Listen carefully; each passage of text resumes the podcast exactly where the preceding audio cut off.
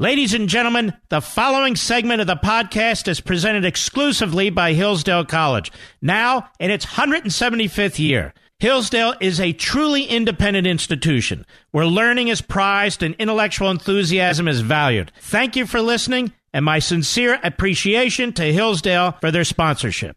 He's here. He's here.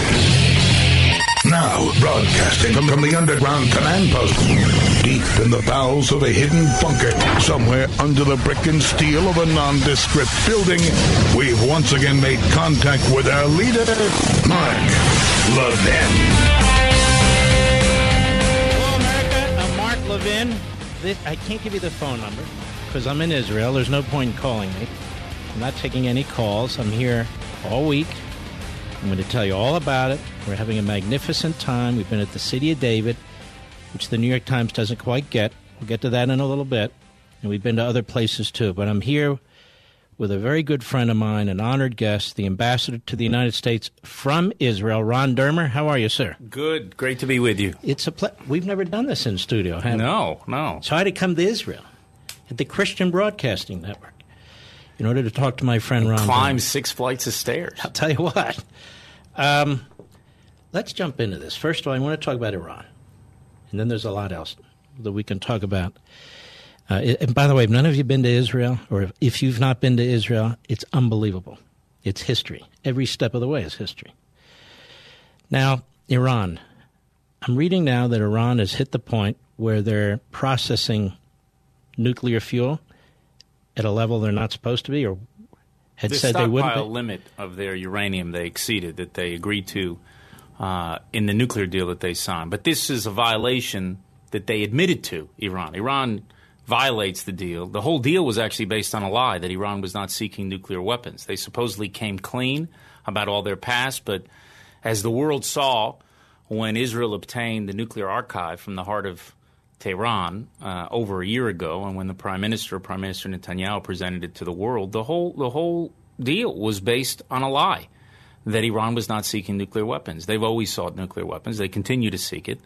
I think you'll see more actually uh, revealed uh, in the near future. But in this case, Iran is admitting to violating the nuclear deal by enriching more than the 300 kilos of low enriched uranium um, that they were allowed to do under this deal. And really, the question will be will the European countries, at least, will they respond to this brazen violation of Iran by snapping back the sanctions? Because that's what they said when the deal was signed. Not necessarily signed, but when the deal was made, the European countries said if Iran violates this deal, we're going to snap back sanctions. So we'll have to see. And hopefully, uh, Europe will follow President Trump's lead uh, and impose uh, crippling sanctions on Iran because those sanctions are working. They're creating enormous economic pressures on Iran. Uh, and this is the most dangerous regime in the world, the foremost sponsor of terrorism in the world. And all that money that was going into Iran that they obtained from this nuclear deal, and subsequently from their ability to sell oil uh, because the sanctions were removed, that money was using to fuel Iran's war machine in the Middle East. And because of the actions President Trump has taken, that fuel is running dry. Uh, and it's important for Europe to join him, to stand with the United States, and to continue uh, to, um, to increase economic pressures on Iran. You touched on it just now. You found a cache of documents, didn't find them, got them, um, which indicated the Iranians were moving ahead with their nuclear program anyway. So, this criticism that we're hearing from the left in our country and in other countries, that but for the fact that the President of the United States withdrew from this deal, we wouldn't be having this issue.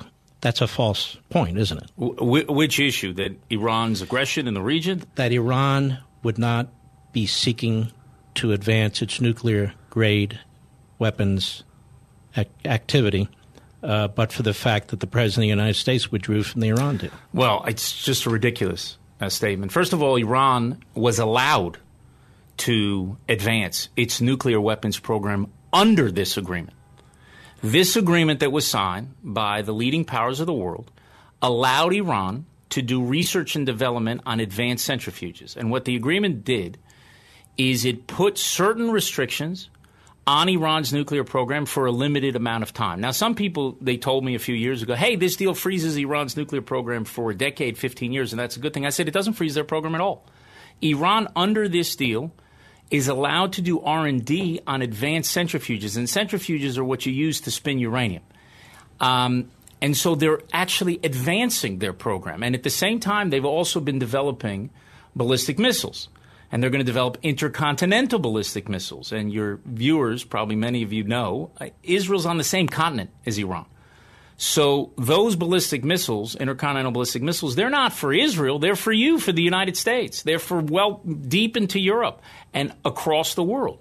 So here you have Iran under this agreement, adv- advancing their nuclear program with advanced centrifuges, with um, ballistic missiles, and their hope is that in 10 to 15 years, which is now only about 6 to 11 years, they can put all the elements to, in place and have a deliverable nuclear device that they can launch against any country and any place on earth. That's what their goal is, and that's what they were allowed to do under this deal. It did not block Iran's path to a weapon. That was a statement that was made by many people who supported the deal at the time. Hey, this deal blocks Iran's path to a bomb. False statement. It is simply not true. It actually will ensure that in a few years, Iran will not just have one nuclear weapon, but an entire nuclear arsenal. And in addition, Mark, you remember what this deal did? It also removed all the sanctions. And when the sanctions were removed, that was a tailwind for Iran's aggression in the region. We've had, um, over the last few years, I remember listening, especially to the European Union's foreign minister, Mogherini, would say, this deal made the Middle East safer. Well, that's news to everybody who actually lives in the Middle East. Israel doesn't think so. Our Arab neighbors don't think so. We both said that this deal was terrible and this deal's a danger to us. And when Israelis and Arabs are on the same page, people should pay attention. We're telling you that this was bad. We are deeply grateful to President Trump for having the courage to walk away from this deal, for having the courage to restore sanctions. And I hope at this moment, when the world sees Iran brazenly violate the deal, that those people who supported it will say, you know what, enough is enough. And now we're going to actually join the United States and put sanctions on Iran. And yet I still hear at the left in my country and in Europe, but particularly in my country, people running for office saying, you know, if I'm elected, I'm going to put that deal back in place. First of all, I don't know how you put that deal back in place. But secondly, why would you put that deal back in place? Well, I don't think a lot of people are actually following what's happening. Uh, I don't think that they've been briefed on what has actually happened since the deal was signed. You know, in 2015, you remember Prime Minister Netanyahu came to Congress and he spoke out against this nuclear deal and said that it was a danger to Israel. Um, and I think he did what a leader of any country facing an existential threat, a threat to the very survival of that country, would do. This is a deal that threatens the survival of Israel because it is a path, a legitimate path for Iran to ultimately have a nuclear arsenal. At that time, when Netanyahu spoke before the Congress, there were a lot of question marks. What is this deal going to do? Is Iran going to become more moderate after this deal is made? Are they going to join the community nations or not? Now, there were a lot of people had a lot of hopes about what Iran would do. And it turns out that a lot of those people that thought this deal would make Iran more moderate, that thought this deal would make the prospects of war less likely, were completely wrong. It made the prospects of war much more likely. And we've had a situation in Israel we've had to strike at Iranian targets in Syria, which is on our northern border over 200 times. And the problems that we faced from Iran were accelerated and increased because of this deal because now we had a much richer enemy where billions and billions, tens of billions of dollars were pouring into Iran's coffers. You know, a lot of people don't know this, Mark. They think the big money that Iran got from the deal was up front. They say, well, we got 50 billion or 100 billion or 150 billion dollars. There was a big debate at the time in 2015 exactly how much money it is. That's not the big money in the deal.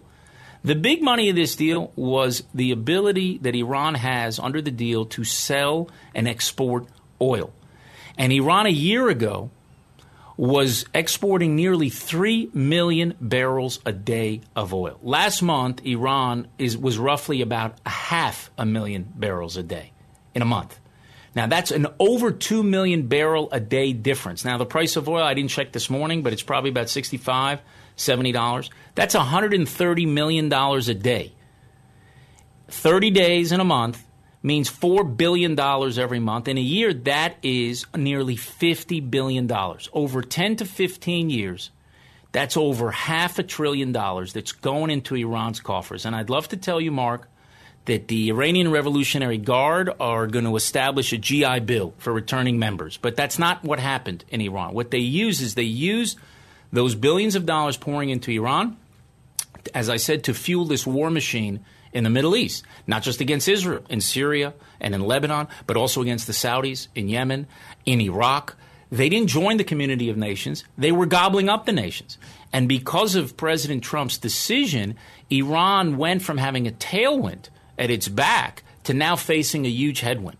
And that has made Israel much safer. It has made our Arab neighbors much safer. Right now, Iran, over the last few weeks, has tried to lash out because they're worried about all this pressure that is being placed on them.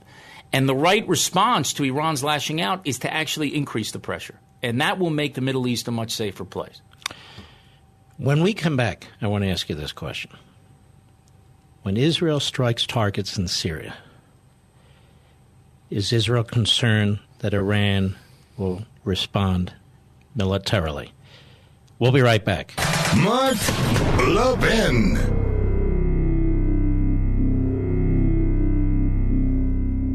Since its founding in 1844, Hillsdale College has provided students with sound learning of the kind essential to preserving our civil and religious liberty. Now, I want to tell you about Imprimis the free monthly speech digest of Hillsdale College. Imprimis is dedicated to educating citizens and promoting civil and religious liberty by covering important cultural, economic, political, and educational issues. First published in 1972, Imprimis is one of America's most widely read publications in support of liberty. With more subscribers, 3.9 million, than the Wall Street Journal and the New York Times. And recent Imprimis publications have addressed issues like free speech, the regulation of big tech, mental illness, and the American medical insurance system. And because America's founding principles are so important, Hillsdale offers Imprimis absolutely free of charge to anyone who requests it. That's right, you can subscribe to Imprimis for free.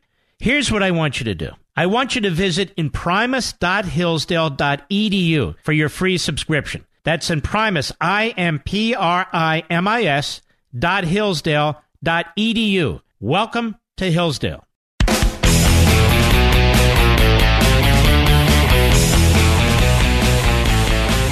Ambassador Ron Dermer, the ambassador to the United States from Israel. So, my question, Mr. Ambassador, when you strike in Syria on these Iranian military sites or operations, are you concerned? Is the Prime Minister concerned? I mean, prepared for a military reaction? Well, we always take that into account. But, Mark, we have no choice. We have to defend ourselves. Iran is a regime that has vowed to destroy the state of Israel, and they work every day to advance that goal. And we are not going to allow them to entrench themselves militarily in Syria and to create another front against Israel. They already have one in Lebanon. In southern Lebanon, they've established a beachhead through Hezbollah, which is a terror proxy of Iran which effectively controls Lebanon today. They support Hamas on the southern side of Israel in Gaza, and they f- have fired uh, thousands of rockets at us. Hezbollah has also fired thousands of rockets at us. And now what they're trying to do in Syria is entrench themselves militarily to create another front against Israel, really to put a noose around Israel's neck. And we're not going to allow them to do it. And any time you engage in military action, there is always, you always have to calculate and think about a potential response. But there's a price of doing nothing. Just like there's a price of doing something, there's a price of doing nothing. And in Israel's history, the price of doing nothing is usually much greater than the price of doing something. And the prime minister has been very clear, and I think the people of Israel overwhelmingly support it. That we're going to do what we have to do to defend ourselves, and that's Syria or anywhere else. Israel's relation with uh, the the Arab states, the Gulf Arab states, probably better than it's ever been, right? Absolutely. And why is that? I think it's a combination of a few things. The first, if you were looking for a silver lining in the very dark cloud of the nuclear deal with Iran, it was a changing, an acceleration, I should say, of a changing relationship between Israel and the Arab states because that brought that deal because it was so dangerous, because it empowered Iran, it actually brought Israel and the Arab world uh, closer together. Another thing that concerns a lot of our Arab neighbors is the rise of Sunni fanaticism. I mean, Iran is a Shia fanatic power. Um, and there are also Sunni fanatic uh, powers. There was, or terror organizations. You had Al Qaeda, which will say Sunni fanaticism 1.0. And then you had uh, ISIS, which is 2.0, and you'll have a 3.0. And these regimes, uh, Sunni regimes, are, are, are fearful of them. It's important that your listeners understand the biggest victims in terms of numbers of militant Islam, not Christians, not Jews, it's Muslims. They kill many of them if, if people do not accept their uh, unforgiving creed. And those Arab states are very concerned. So they see, on the one hand, the rise of Shia fanaticism and the empowering in Iran. They see the rise of Sunni fanaticism. And then there is a perception over the last few years that the U.S. is disengaging from the region.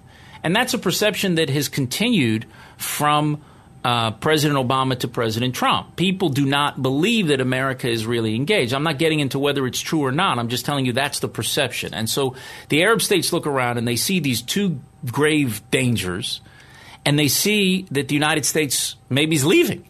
And then they look at a country like Israel, a, a small country but a powerful country, and they want to move closer to us because we have the same security interests. And there's another thing, Mark, that I think a lot of people don't fully appreciate.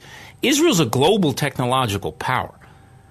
We're a global technological power in agriculture, in water, in cyber. Israel accounts for about 20% of global invest, private investment in cybersecurity. We're one tenth of 1% of the world's population, and we're attracting 20% of global investment. So Israel's punching 200 times above its weight in cyber. Autonomous vehicles is another area.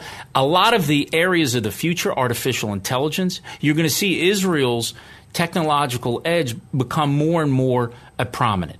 And these Arab states that surround us are looking at a place like Israel. And if you think about it, the Arab boycott of Israel, the traditional Arab boycott of Israel, that's a bit like Oregon, Utah, Colorado, Arizona, New Mexico, and half of Southern California boycotting Silicon Valley. It makes no sense. So if these countries and leaders in these countries want to advance those societies, then Israel is the tremendous partner for them to do so. So, in terms of their own security, these states, and in terms of their prosperity, Israel is a great partner. Unfortunately, what has happened for over 70 years, they've been poisoning their own populations against Israel. Had they not done that, they'd immediately move to sort of open talks with Israel and probably peace agreements with Israel. But they've been poisoning their populations for many, many decades against Israel, so it's hard for them to turn on a dime. And the hope is that maybe the Trump administration, there, there's eventually going to be a, a peace initiative that they'll put forward. Maybe they can take advantage of this realignment that has happened between Israel and the Arab states. I think the Trump administration has excellent relations with Israel. The alliance between the U.S. and Israel is stronger than it's ever been. They also have good relations with many of the leaders in the Arab world. And I think that should provide some hope and optimism that we could translate those good relationships and also this window of opportunity diplomatically into moving the region forward. All right, Mr. Ambassador, when we come back after the bottom of the hour, I want to talk to you about the City of David, the Palestinians, and the New York Times. I think they all work together irrationally. I don't mean actually, but irrationally and I want to address that issue. We'll be right back. You know, our nation's oldest colleges were founded to teach students to seek truth, recognize what's beautiful, and hold up what is good. But the vast majority of them have abandoned their missions, locked in the grip of political correctness. They no longer allow free and open discourse. Rejecting the idea of objective truth, they peddle moral and cultural relativism. Thankfully, none of this applies to Hillsdale College. For almost two centuries, Hillsdale has remained true to its original mission to provide sound learning of the kind essential to preserving civil and religious liberty and intelligent piety. Now, as Hillsdale celebrates its 175th year, it remains committed to offering its students the very best liberal arts education in the land, as well as to extending its mission nationwide through its many outreach efforts on behalf of liberty. These include free online courses, the publication of its Free Speech Digest Imprimis, its Kirby Center for Constitutional Studies and Citizenship in Washington, D.C., and its Barney Charter School Initiative, which is helping to establish classical K 12 charter schools nationwide. Pursuing truth and defending liberty since 1844. This is Hillsdale College. And let me add, I think so much of Hillsdale College. I donated an original copy of a compilation of the Federalist Papers, which sit today as I speak at the Kirby Center. Hillsdale College, America's college. Ambassador Dermer. There's an ambassador, David Friedman. He's our ambassador to Israel. Great ambassador. Great ambassador. You're both great ambassadors. And um, he's at the City of David function. First of all, what is the City of David? The City of David. And we're going was- to talk more about this next hour. Too. The City of David, Ir David in Hebrew, was the original Jerusalem. Uh, because if you read in the Bible how David conquered the city and how he went up through the water uh, system of the city, uh, it's very clear that it would, and he would go up also. We learn about going up to the temple. So if you actually go to the old city, and maybe many of your listeners have been to Israel, if they've been in the old city and they go towards the Temple Mount, they'll be walking down. But actually, in the Bible, you go up. So the actual original city of Jerusalem was lower. And through these excavations, these archaeological excavations, and I think it's, it's probably the most remarkable archaeological site in the world, they have, at the city of David, um, sort of uncovered over these last 15 or 20 years um, the history of the Jewish people, as they like to say at the city of David, the place where it all began. And you've seen this happen. And they just, uh, last night, I was there as well, and Ambassador Friedman spoke there. They opened officially um, a very large part of the road, the pilgrimage road, uh, and that was the same road that is spoken about in the Bible, um, and not, and also in the New Testament, where people read of Jesus going up to the temple and being on that road.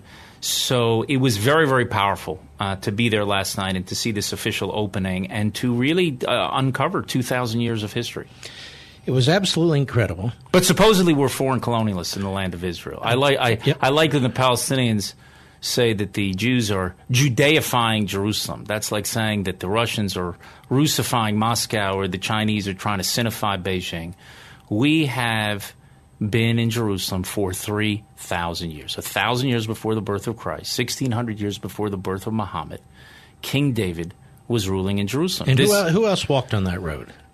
who didn't walk on that road? Jesus walked on that road. Yeah, of course, Jesus did. But I mean, the, Jeru- it's a place where the patriarchs of the Jewish people prayed, where our prophets preached, and where our kings ruled. That's this is. I don't think there's any people in history who've had a relationship to a city like the Jewish people have had a relationship to Jerusalem. And we kept that relationship alive despite 2,000 years of not having political sovereignty because we turned towards Jerusalem in prayer three times a day. And those of your listeners who've seen a Jewish wedding, and at the end of the Jewish wedding, maybe if they didn't attend one, they saw one in a movie, the bridegroom breaks the glass. Why does he break a glass? The reason he breaks a glass is to remember in this great um, celebration and moment of happiness to remember the destruction of our temples. That's why we break the glass. So we never forgot Jerusalem. Um, and what the city of David has done is bring this um, this ancient uh, connection alive. And it's uh, it was remarkable to be there yesterday um, and to be present at this historic moment. So here's what the New York Times correspondent in Jerusalem tweets. For years, Palestinians in Silwan, East Jerusalem, have complained that the walls of their homes have been cracking because of an underground archaeological dig led by a right wing settler group. The dig was unveiled on Sunday, and look who swung the first sledgehammer, and they're talking about America's ambassador to, to Israel, David Friedman. Now, Friedman is pointing out, uh, hold on a second. First of all, that, that was not a real wall that I swung that hammer at. It's paper mache. But, but even so, this is 60 feet underground. This is an, an unbelievable archaeological project. This is about world history for the entire world. The birth of Judaism, the birth of Christianity. This is the place, pretty much. And they're saying, why are you digging here? Why are you digging under these homes? Why are you digging under under? This is the New York Times. This is the best they could do. It's about right wingers. It's about cracking foundations, Palestinian homes. Now I must tell you, I was there. I didn't see any homes cracking. I didn't see any foundations coming down. I didn't see any. It was peaceful. It was beautiful. What do you make of the New York Times coverage of of Israel of the the American relationship with Israel. It seems incredibly negative.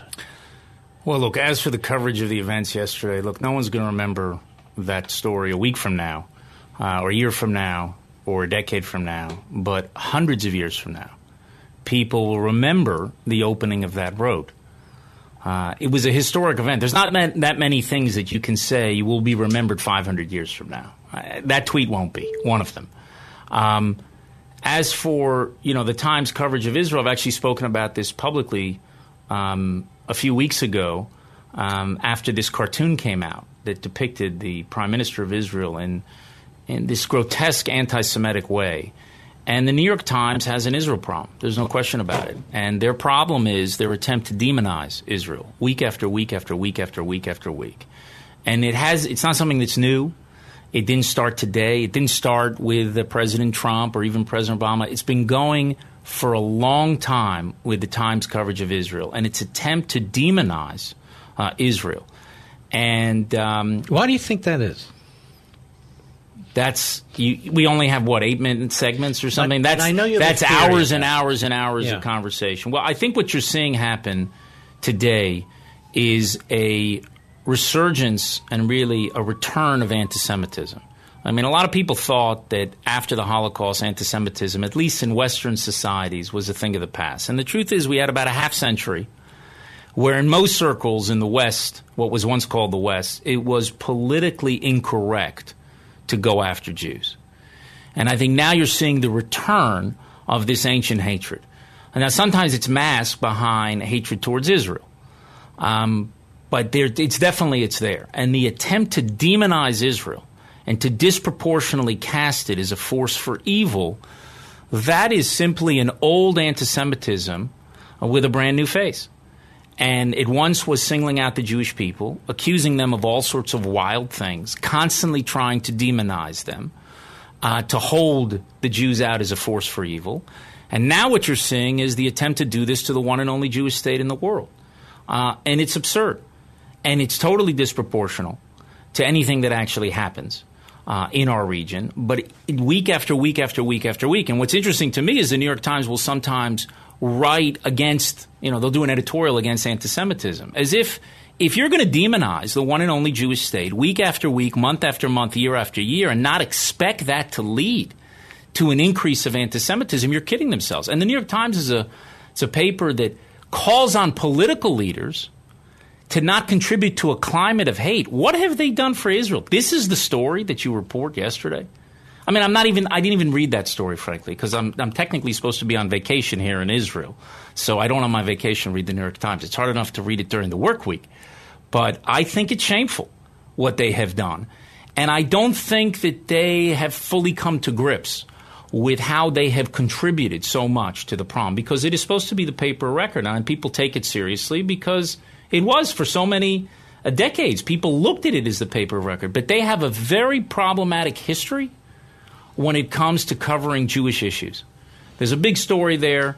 Uh, people know, some people know, maybe your listeners know about how the Times buried the Holocaust. Oh, largely. my listeners know all about this. And so this is not something new for the Times, but um, I think it has gotten to, uh, it's become more and more extreme. Do you think in part it's because Israel now can defend itself. Israel now has a strong military. Israel. It was one thing when Israel was sort of the underdog, the nation, kinda that could defend itself, perhaps. But now it's you could wipe a country off the face of the earth. I think there is something to what you're saying, and I put it this way: Look, the Jews made many contributions to religious ideas. Um, over the centuries. But if I could sum up our contribution to political ideas, we were the people throughout history that rejected the idea that might makes right. And we rejected it whether it was pharaohs or Caesars and certainly a Fuhrer. We refused to accept that principle. Unfortunately, there is a zeitgeist today that you see in certain quarters, particularly among young people, that believes that might makes wrong. And that's also totally false. And we have to reject that just as we reject the principle that might makes right, we have to reject the principle that might makes wrong. Now, as Israel rises as a power, becomes a strong country, then all of a sudden it is cast as being evil. And sort of power and justice become like buckets in the well. I think it's not just a danger, this philosophy that might make wrong is not just a danger mark to Israel. I think it's a danger to the United States. It's the most powerful country of the world, and I think it's a force for good in the world. And those people who don't think America is a force for good, not perfect. Israel's not perfect. America's not perfect. There's a long, you know, his uh, 100 years, you had slavery in America, 150 years before women had a right to vote two centuries before you had civil rights. So America has its imperfections. But those people who don't think America has been this great force for good in the world, they just don't know any history. Look at how other great powers have behaved. And watched a few weeks ago, I saw President Trump and other world leaders meet at Normandy. Those people who think America is a force for bad in the world, they should go to Normandy and say that. Think about what America has done in saving the world from evil and standing up to communism and doing so much good around the world. There's never been a power like this. And the Jewish people have been blessed that America has been the preeminent power in the world. The state of Israel, the one and only Jewish state, has been blessed. And I, I hope America will, will stay that power for the next, uh, I'll give it another millennia, uh, millennium at least. Um, but I think that for many people, power and justice are buckets in a well. And I think it's a dangerous idea. As I said, it's dangerous for Israel. I think it's dangerous for the United States. And it might be that a lot of people who write and work at the New York Times have that view. And they're going to see America in a certain way because of that, and they're going to see Israel in a certain way, and they may see other powerful countries in a certain way. I think that's part of it, but I also think it's this old anti Semitism reemerging. We'll be right back. Mark Levin.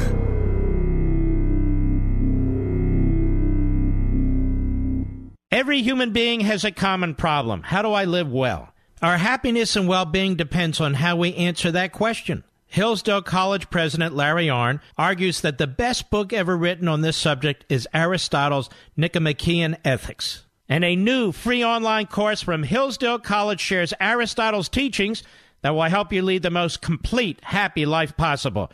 Register for this free course Introduction to Aristotle's Ethics How to Lead a Good Life, featuring lessons from the greatest self help book ever written at levinforhillsdale.com. In just 10 on demand videos, each only 30 minutes long, you'll learn how to confront the chief obstacles to happiness and make the choices that build good character. Aristotle presents a guide for securing a virtuous life. And if you take this free course from Hillsdale and heed Aristotle's advice, your life will change for the better. You can learn how to lead a good life just as every Hillsdale College student does. It's yours for free at levinforhillsdale.com. That's L E V I N for Hillsdale.com.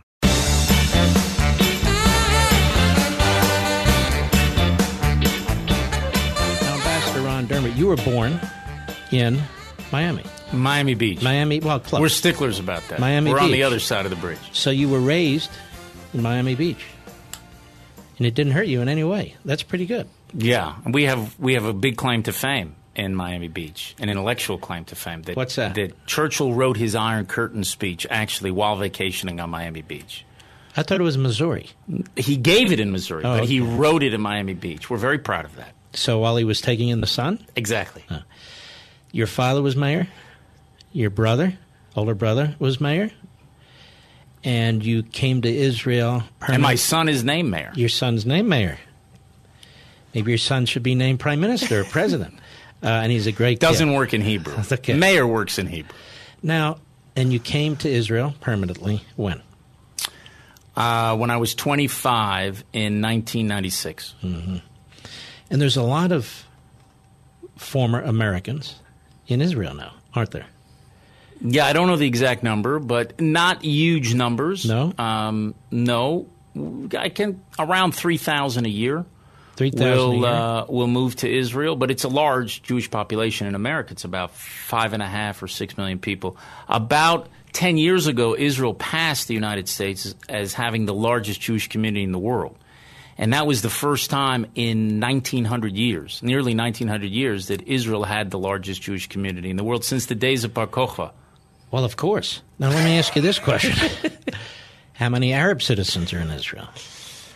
Arab citizens under 2 million, it's either 1.8 maybe million or 1.9 million. I don't remember the exact uh, Do they get the number. vote? Yes, they do. For Prime Minister? The For Knesset? Yeah, sure. They're the only um, Arabs who are full citizens in the way in the Middle East, who are full citizens in the way that Americans would understand, where they have all the same rights and the same rights as Jews uh, in Israel. Jews, Arabs, Druze, Christians, and there are of course Arab Muslims and there are Arab Christians, two populations. Most of the Arabs in Israel are Muslims, and but uh, um, a percentage are Christian. And Israel actually is the only country in the Middle East with a growing and thriving Christian community. In the last few years, because of the rise of ISIS and these fanatic movements, you have seen the decimation of ancient Christian communities in the Middle East. A hundred years ago, Christians accounted for about 20% of the Middle East, and today they're under 4%. Um, which is, I think, a great tragedy. And Israel's really the one place where this, as I said, has this growing and thriving Christian community, about five times more than uh, Christians in there were in 1948 when Israel was established. And you protect, your military protects some of the most important Christian sites in the world, isn't that correct?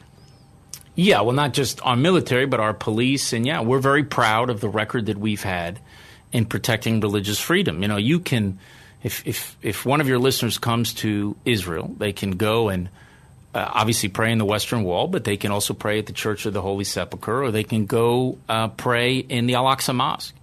And that wasn't something that people could do for centuries in this uh, in in this city, Jerusalem. And Israel uh, takes its responsibility very seriously in being the keeper of all these uh, religious holy sites and making sure that everyone has uh, access to them.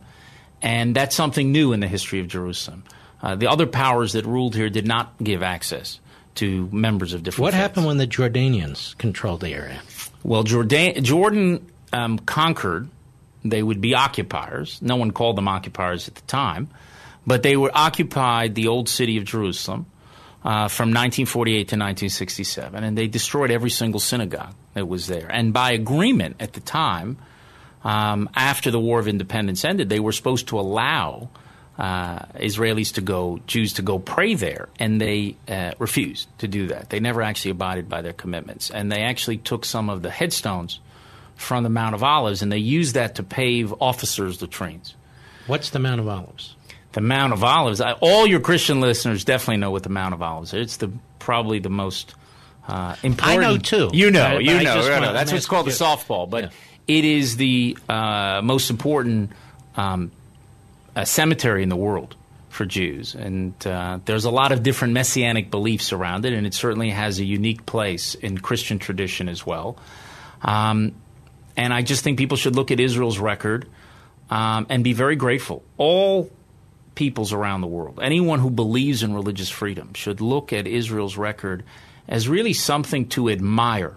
That despite facing threats faced by no other democracy on earth, Israel has been able to protect the religious sites of all great faiths. And the last thing you would want to do is divide Jerusalem and to allow for fanatic groups to get a hold of these religious sites because we've seen what happens in the Middle East when these religious fanatics get a hold of the uh, holy sites of other groups. They destroy them immediately. You saw that happen with the Taliban.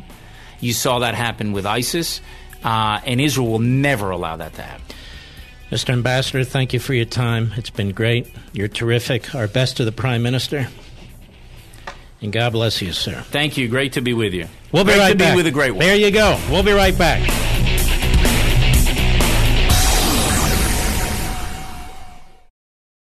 He's here. He's here. Now, broadcasting from, from the underground command post, in the bowels of a hidden bunker, somewhere under the brick and steel of a nondescript building, we've once again made contact with our leader, Mark Levin. Hello, America. I'm Mark Levin, still in Israel for the entire week. I hope you're doing well. We're trying to bring to you really top notch guests to talk about top notch issues that I think are going to be very, very important. You know, when we did this two years ago, I recall, it was some of the most popular radio that I've ever done. And one of the gentlemen I had here before was Zev Orenstein. Now, Zev Orenstein is the director of internal affairs or is that international affairs? International affairs for the city of David. The key is he's become a very good friend of mine, and he is an expert on all matters city of David. Now, why do I bring up the city of David? You heard me discuss it briefly with the ambassador, Ambassador Dermer uh, from Israel, because this is really the core of the early beginning of the Jewish faith, the Christian faith, many faiths, really. And they have been doing an archaeological project there for many years, and they have found things that are absolutely incredible, including in the last year. And of course, they're attacked by the New York Times, and I'll get to that later in more detail. But Zev, it's a pleasure to have you here, my friend. It is a pleasure to be here once again with you. Let's start from the beginning. Explain what the city of David is. Up until 150 years ago, when people thought, where is the original biblical city of Jerusalem? The city synonymous with people like King David, King Solomon, prophets like Isaiah and Jeremiah, the place where the kings from the Bible ruled, where the prophets preached. Everyone envisioned one place. That place was the old city of Jerusalem, surrounded by the iconic old city walls, which are in fact old. They're about 450 plus years old. However, Jerusalem is about 4,000 years old. So, 1867, Queen Victoria of England wants to discover the treasures of the Bible. The Ark of the Covenant, for instance. And so she sends a man by the name of Captain Charles Warren to the Promised Land to find those treasures. Now, if you're going to search for the treasures of the Bible in the Holy Land, you're going to go to Jerusalem. And if you're going to search one place in Jerusalem, you'll go to the Temple Mount, the biblical Mount Moriah. And that's, in fact, what Charles Warren does. Except in 1867, the Ottomans are ruling here, the Muslims.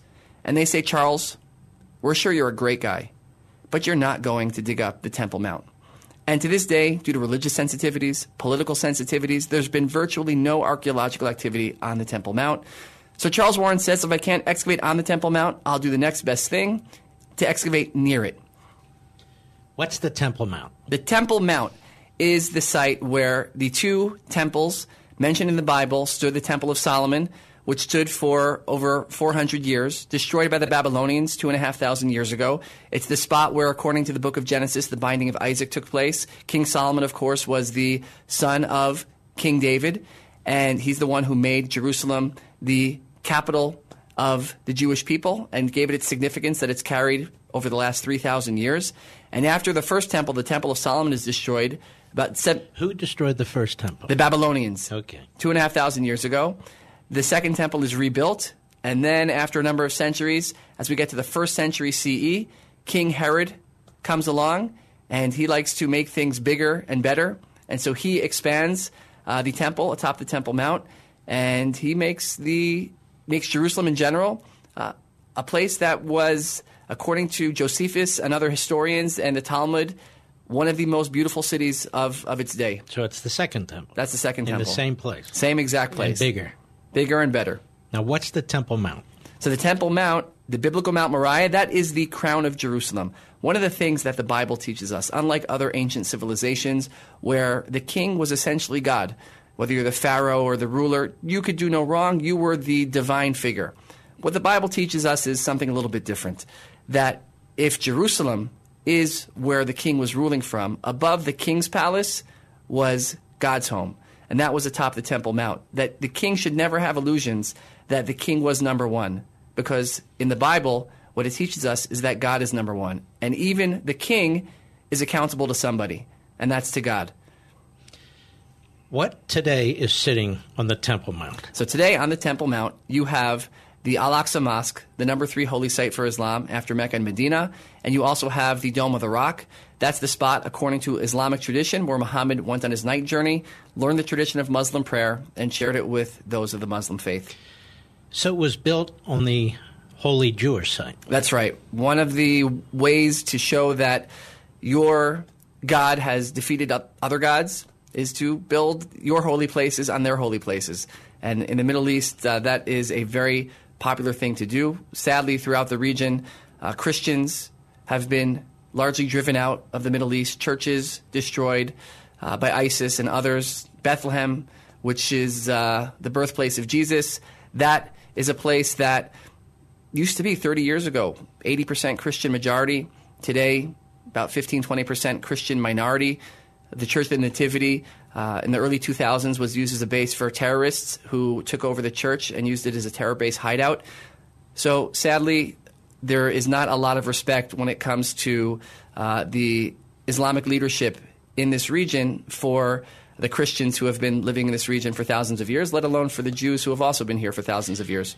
Who is in charge of the Temple Mount today? Today, it's officially part of sovereign Israel, according to Israeli law, just like Tel Aviv or Haifa or anywhere else. But it is day to day under the control of the Islamic Waqf, and that is an agreement that Israel entered into in the aftermath of the Six Day War in 1967. So the Palestinian regime, basically. Basically, people who are certainly um, aligned with, with that ideology, yes. So tell me more. We've got the Second Temple. What happens to the Second Temple? Second Temple is destroyed by the Romans in the year 70 CE, and after that, How many how many Jews are killed there? historians say well over a million. Now think about that. Well over a million Jews are killed in this one spot. Many of them are crucified Yes, to the point where they're running out of trees. correct. Right? And the Romans are particularly brutal over a long period of time in the massacres and the way they're massacring, right? That's right. And some of the Jews are hiding out where near the end? So, in the city of David, there is a pilgrimage road. This is a road that has a lot of significance. And just like in New York City, beneath the road, you either have sewers or subways. So, in Jerusalem 2,000 years ago, beneath the main thoroughfare, there was a drainage channel. And what Josephus describes and what archaeology has confirmed is that the last Jews of Jerusalem in the year 70, who were running for their lives, hiding from the Romans, took refuge in the drainage channel, in the sewer beneath the main thoroughfare in Jerusalem, in the city of David.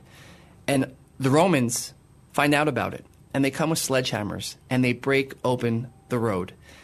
And they find, according to Josephus, 2,000 Jews, the last 2,000 Jews of Jerusalem, hiding in the drainage channel. Archaeologists find whole cooking pots, meaning the Jews who were there were living there perhaps for days, weeks, maybe even for months, until the Romans find them all, and according to Josephus, kill them all. Archaeologists find also a Roman sword and scabbard, presumably one that was used to kill the last 2,000 Jews of Jerusalem. At the same time, in the same drainage channel, we find the earliest etching ever discovered of a menorah, which, if you're familiar with the Hanukkah festival, it's the candelabra that Jews light for eight nights uh, during usually the winter months around Christmas time.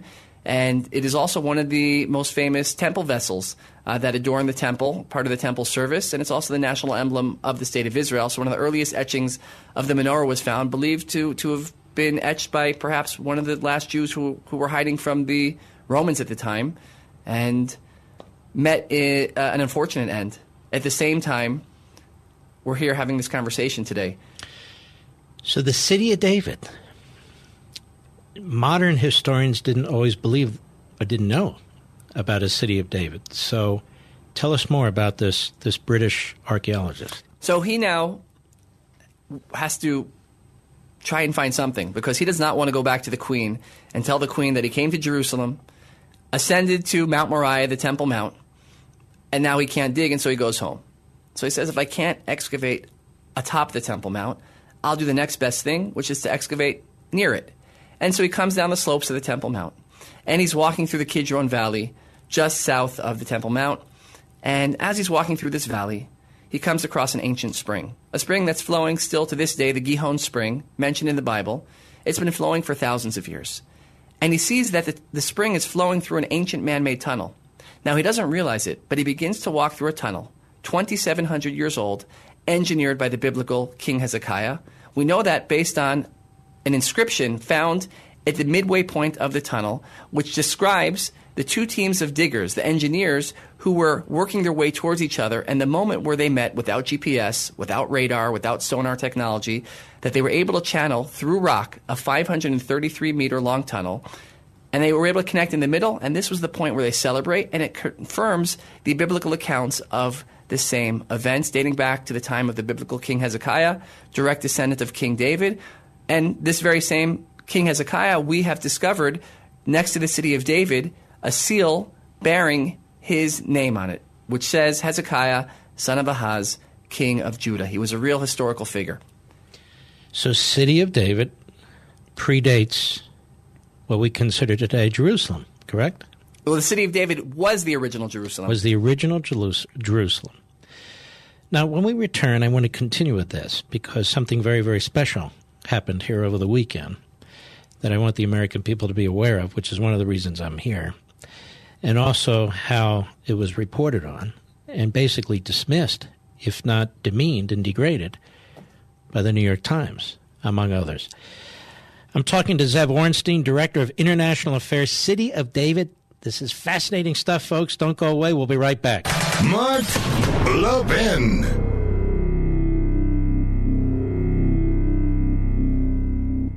If you have a moment, I want you all to go to brickhouselevin.com. Just go there and click on the Buy Now button so you can read the reviews. Over 1,200 five star reviews, I might add, but this one caught my attention from Steve in Denver. I'm upset with Mark because he's got me hooked on Field of Greens. What a great product. Thank you, Brickhouse, for your amazing product and great customer service. I'm a monthly subscriber and I won't live without it. And you're welcome, Steve, and subscribing is smart. You save money that way. Field of Greens is made with real USDA organic fruits and vegetables and helps boost your immunity using antioxidants, prebiotics, and probiotics. Plus, they offer a 100% satisfaction guarantee or your money back. Go to brickhouselevin.com or call 833 ring BHN. Get 15% off your first order with promo code Levin. That's brickhouse L E V I N.com or call 833 ring BHN promo code Levin.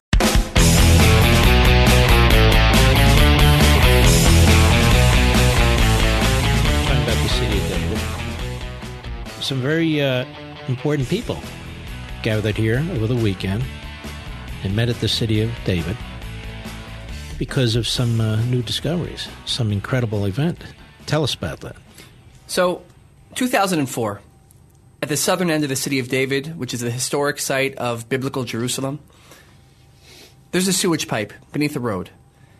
The sewage pipe bursts, and now the Jerusalem municipality has to send in construction crews to repair the sewage pipe.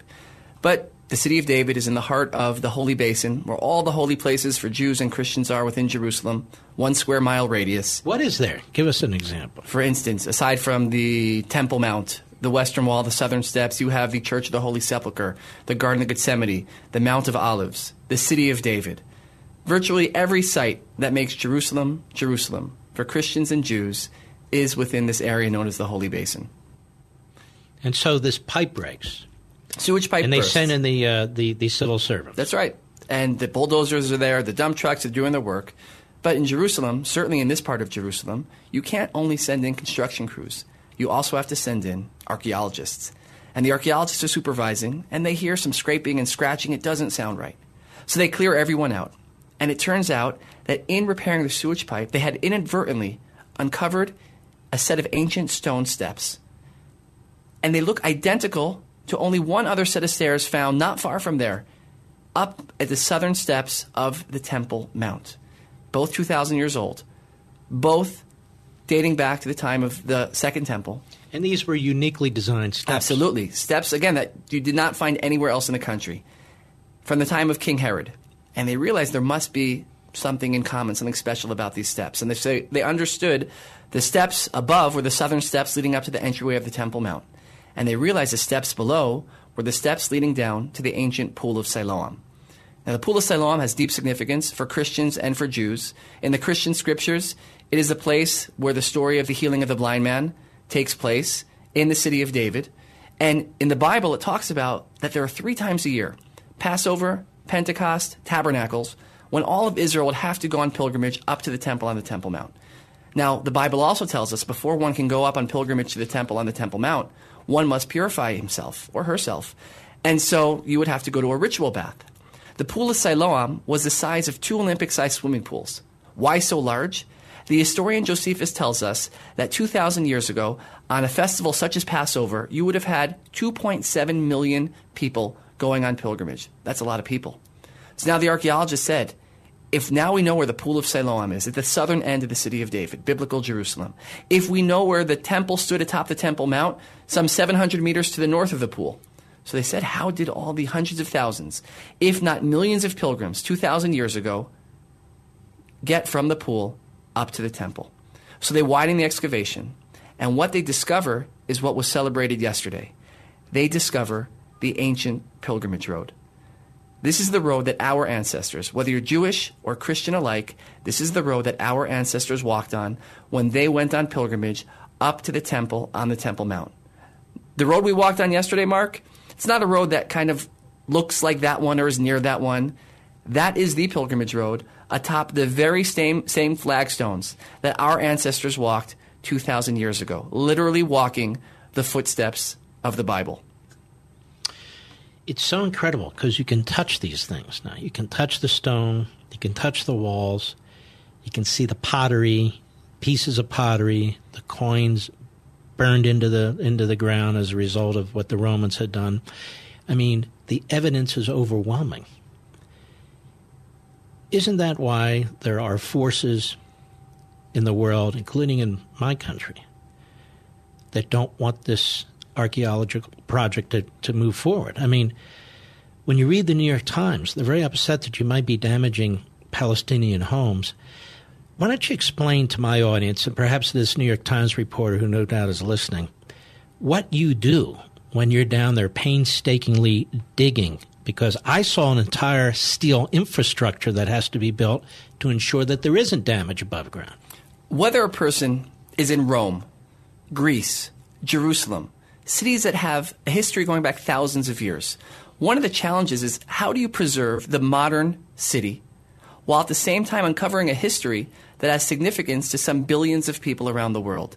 And what we've come up with in Jerusalem, in the city of David, in the excavation of the pilgrimage road, is a way to preserve modern Jerusalem, the neighborhood that exists within the city of David today, while at the same time making the archaeology, which has significance to billions of people, Jews, Christians, and others, making it accessible to all those people to come and see it for themselves. And therefore, in this excavation, we've invested a tremendous amount of resources, not specifically in the archaeology, but in the engineering that allows the archaeology to take place and ensures that the homes above the excavation are preserved and stable and secure. In this way, there is the best of both worlds modern Jerusalem above and giving access to ancient Jerusalem below. Can, can, you can you imagine purposely being ignorant about what's going on below the ground?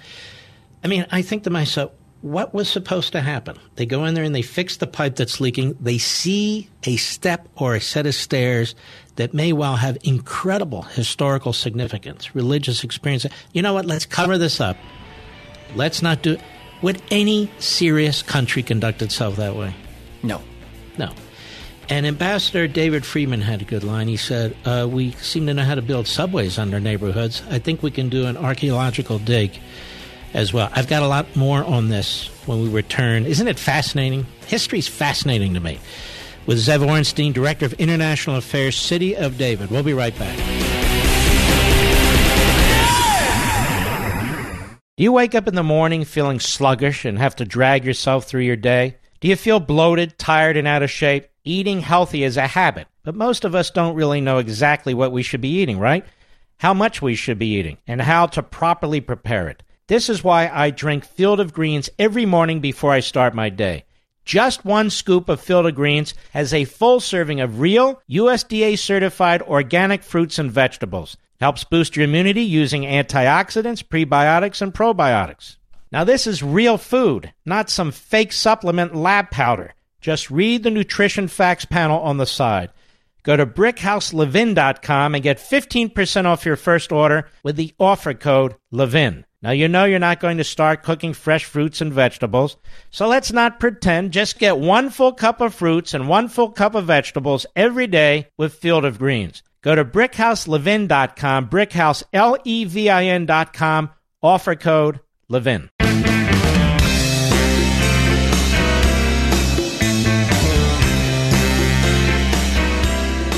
Welcome back, folks. I'm in Israel.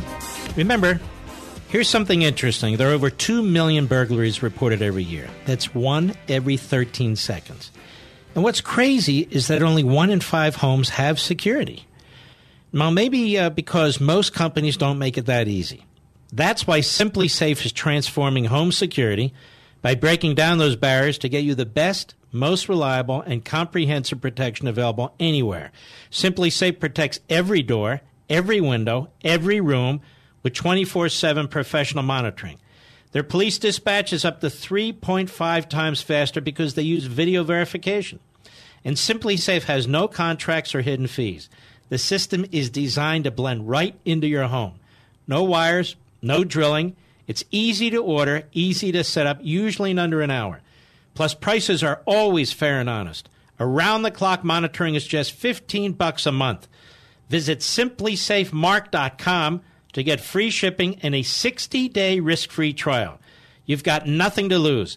Go right now. Be sure you go to simplisafemark.com so they know that we sent you. That's simplisafemark.com, simplisafemark.com. Zev Orenstein of the City of David.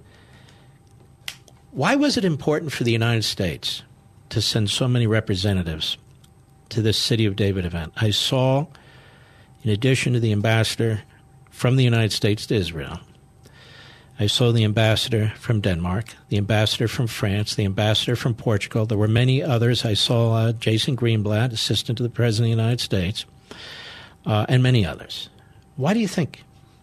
I think what this administration, the Trump administration, understands, what Ambassador David Friedman and all the other dignitaries from the United States who attended yesterday's celebration of the Pilgrimage Road in the city of David, what they understand is that it was not only a celebration for Israel or for the Jewish people, but that America is built upon the Judeo Christian heritage. That heritage, those values, have their roots in Jerusalem. And therefore, the city of David in general, and the Pilgrimage Road in particular, it's not simply a Jewish heritage site or an Israeli heritage site. It's an American heritage site. Because this is where the people, the ideas that helped to shape America as we know it today, this is where its roots are. And therefore, we view it very much as it's a Gettysburg of the United States, just 6,000 miles away.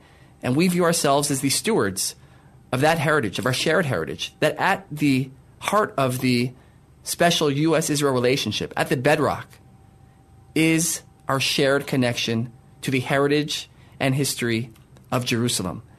And that's why there were so many dignitaries from the Trump administration, because this administration understands the significance of Jerusalem, not just to its ally Israel, but to the hundreds of millions of Americans who have a deep and abiding love for Jerusalem. By the way, just to clarify, those were amb- American ambassadors to those other countries who showed up and who were very, very interested in seeing what took place. UNESCO this is a UN organization. What is UNESCO? It's the United Nations Educational, Scientific, and Cultural Organization. Which is really ironically named. Uh, the United States withdrew from it a year, year and a half ago under the Trump administration. And essentially, what UNESCO said was stop doing what you're doing, that the Jews and the Christians do not have a particular attachment to this area uh, and they didn't want any more archaeological activity taking place, which is incredible. This is this is an arm of the United Nations, and then I read the New York Times correspondent uh, his tweet the other day, which I responded to myself, which he's essentially mocking what took place. Uh, he's concerned that, and repeats a, a, a lie that uh, somehow the Palestinian foundations and their homes are being affected. He has no facts, no reports, no nothing. This is just one of those things that that is spread. And you pointed out the the extent to which you folks really are as careful as you can be. And then I think it was today, maybe it was yesterday. I've lost my my time here between America and Israel. Uh, he does a bigger article on how now the entire peace process is going to be described how the American ambassador, Ambassador David Friedman, using a sledgehammer, it's a short sledgehammer, uh, that picture of him sort of sets the stage for the peace negotiations. First of all, that was a paper mache wall, right? That's correct. That's correct. That's number one. Number two, he's participating in an archaeological dig, figuratively. Correct? Correct. Number three, that is there. And it was there a lot longer and a lot earlier than the New York Times was there. That is the city of David and what you're uncovering. What, uh, does it concern you when the modern media treats such a remarkable and magnificent event the way that they do it? I don't, I don't want to put you on the spot, but to me it is amazing. You pointed out, you don't get this, the archaeological digs around Athens, around Rome, or Bath, or any of these places. But Jerusalem, for some reason, the birthplace of Judaism, the birthplace of Christianity, we basically have the New York Times saying, cover it up, put the dirt back. We don't want to know. What do you make of this? It's not surprising. It's disappointing in the sense that there are different viewpoints on what the future of Jerusalem should be. Now, I have my own views of, of what the future of Jerusalem should be, and others are entitled to their beliefs. But what's happening at UNESCO, what's happening with much of the Palestinian leadership, and within many of the media outlets today, is this idea of casting Israel as some type of foreign entity in the region. That Jews are a bunch of white European colonialists, that were occupiers, that were foreigners in this region. And therefore, when you talk about the peace process, it's essentially the idea of how to return stolen property to the Palestinians. Now, what's the problem with that? Certainly when it comes to Jerusalem. The problem with that is, is a place like the city of David. Because contrary to these UNESCO resolutions that say that Jerusalem is exclusively significant to Islam, and which goes on con- to condemn the archaeological excavations in the city of David, the reason they're doing that is because every day in the excavations taking place in the city of David, antiquities are being unearthed that show the connection of Jews and of Christians to Jerusalem, not simply as a matter of faith, but as a matter of fact, where the science, the archaeology, is corroborating so much of what's written in the Bible. Now, if you want to tell a story that Jews are foreigners in Jerusalem and therefore it needs to be taken away from Israel, well, then all these discoveries are quite inconvenient. And therefore, what there are those who are trying to do is to shut down the archaeology, to an attempt to delegitimize the archaeology, because they know that the more people who come to the city of David, the more people, and soon it will be millions, who will walk along the flagstones, the original flagstones of the pilgrimage road, they will see that the emperor has no clothing. Remind us who walked on that road? I mean, this is a road that 2,000 years ago, almost certainly Jesus would have walked on that road, along with uh, countless hundreds of thousands, if not millions, of Jews who were in Jerusalem worshiping at the temple that stood atop the Temple Mount. And people will be able to walk on this road.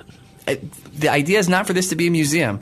This is a very alive site. The idea is to allow as many people as possible from all faiths and backgrounds to be able to connect with their heritage, with their roots, to walk in the footsteps of, of history of the Bible. And it's real. You could see it, you could touch it. It's not simply a matter of faith, it's a matter of fact. If people want to learn more about the City of David and the City of David Foundation, which is where you work, where do they go? cityofdavid.org.il. cityofdavid.org.il. Now, I'm giving you more attention than the New York Times ever would, just so you know by giving out that site. And if people want to support this archaeological dig, these are expensive. And you get a mix of private support, governmental support, but you rely heavily on private support. Can they go to that website? Absolutely. cityofdavid.org.il? Correct. Now, when did you come to Israel? I've been living in Israel for the last 16 and a half years. Where were you? You were raised where originally? I was born in New Jersey and spent time in New Jersey, New York, and why did you come to Israel? I'm, I'm blessed that I was able to be born and raised in one of the greatest countries of the world. And unlike throughout history, many of, of my Jewish brothers and sisters who've had to flee various countries because of persecution, anti Semitism, and find other places to live. And today there's a blessing that there's Israel. I didn't have to run. I could have stayed and lived a very full Jewish life in the United States of America. But I also know, based on my, my upbringing and my faith, that Israel's home for the Jewish people. And I wanted to be in the place where Jewish history was unfolding and be a part of taking a lead role in the story of the Jewish people in the newly reestablished Jewish state of Israel in our ancestral homeland. And I still love America, and I spend probably about three You months. spend a lot of time in America because that's where I see you most of the time. spend a lot of time in America, but it's a real blessing that I get to still maintain my connection with the United States, a country that I love deeply, and at the same time get to represent Jerusalem and the city of David and my people's ancestral homeland where we've been living for thousands and thousands of years. Mm-hmm. We'll be right back. Mark Levin.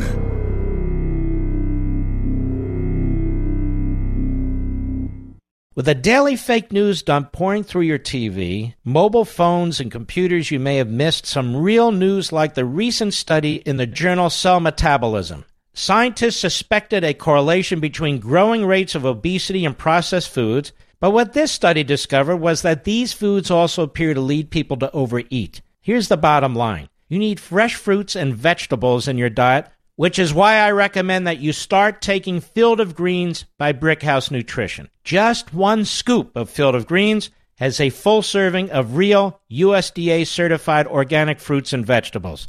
It helps boost your immunity using antioxidants, prebiotics, and probiotics. This is real food, not some fake supplement lab powder. Just read the nutrition facts panel on the side. Go to brickhouselevin.com, that's brickhouse, L E V I N.com, and you'll get 15% off your first order with the offer code LEVIN. You know you're not going to start cooking fresh fruits and vegetables, so let's not pretend. Just get one full cup of fruits and one full cup of vegetables every day with Field of Greens. Go to brickhouselevin.com, brickhouselevin.com, offer code LEVIN.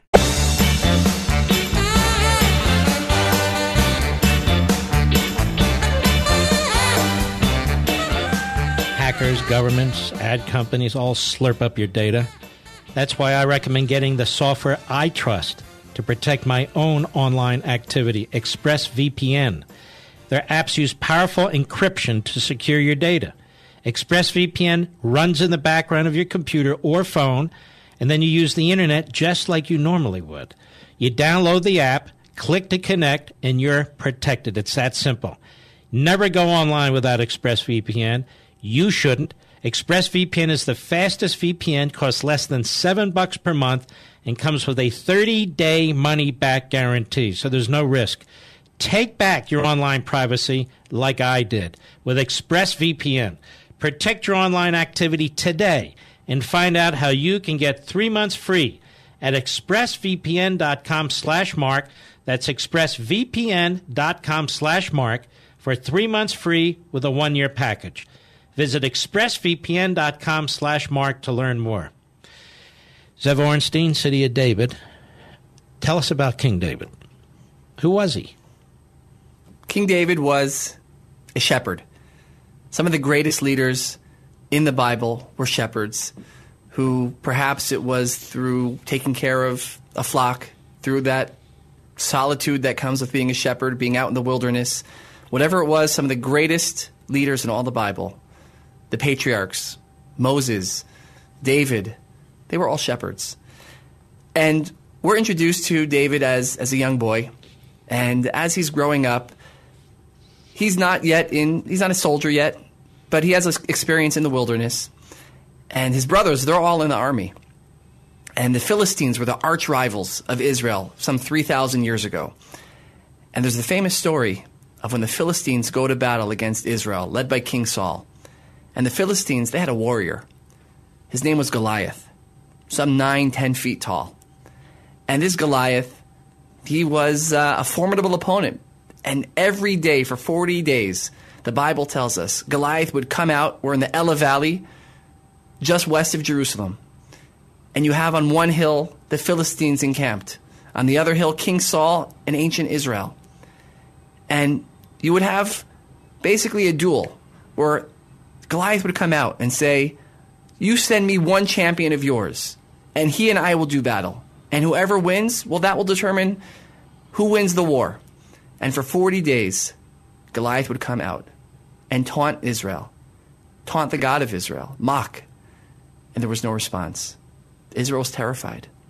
And one day, David is sent by his father Jesse to the front to bring supplies to his brothers. And when he gets there, he hears the taunting, the mocking. And he looks around, waiting for somebody to do something, just like Moses did in ancient Egypt when he saw the taskmaster beating the Hebrew slave. And no one did anything there either. And so, like Moses, David looks around. He says, Well, if nobody's going to do something, I'm going to do something. And he says, in one of the most famous lines in the Bible, Who is this uncircumcised Philistine who mocks the name of the living God?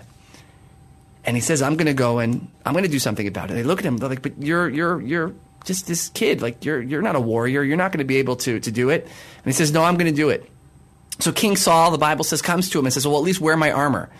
And King David, he puts on the king's armor, and it just doesn't fit him. He says, This is going to slow me down. And he takes off the armor. He says, I'm going to do what I learned to do in the wilderness. And he goes out to meet Goliath. Along the way, perhaps he bends down, picks up a couple of stones, and the rest is history.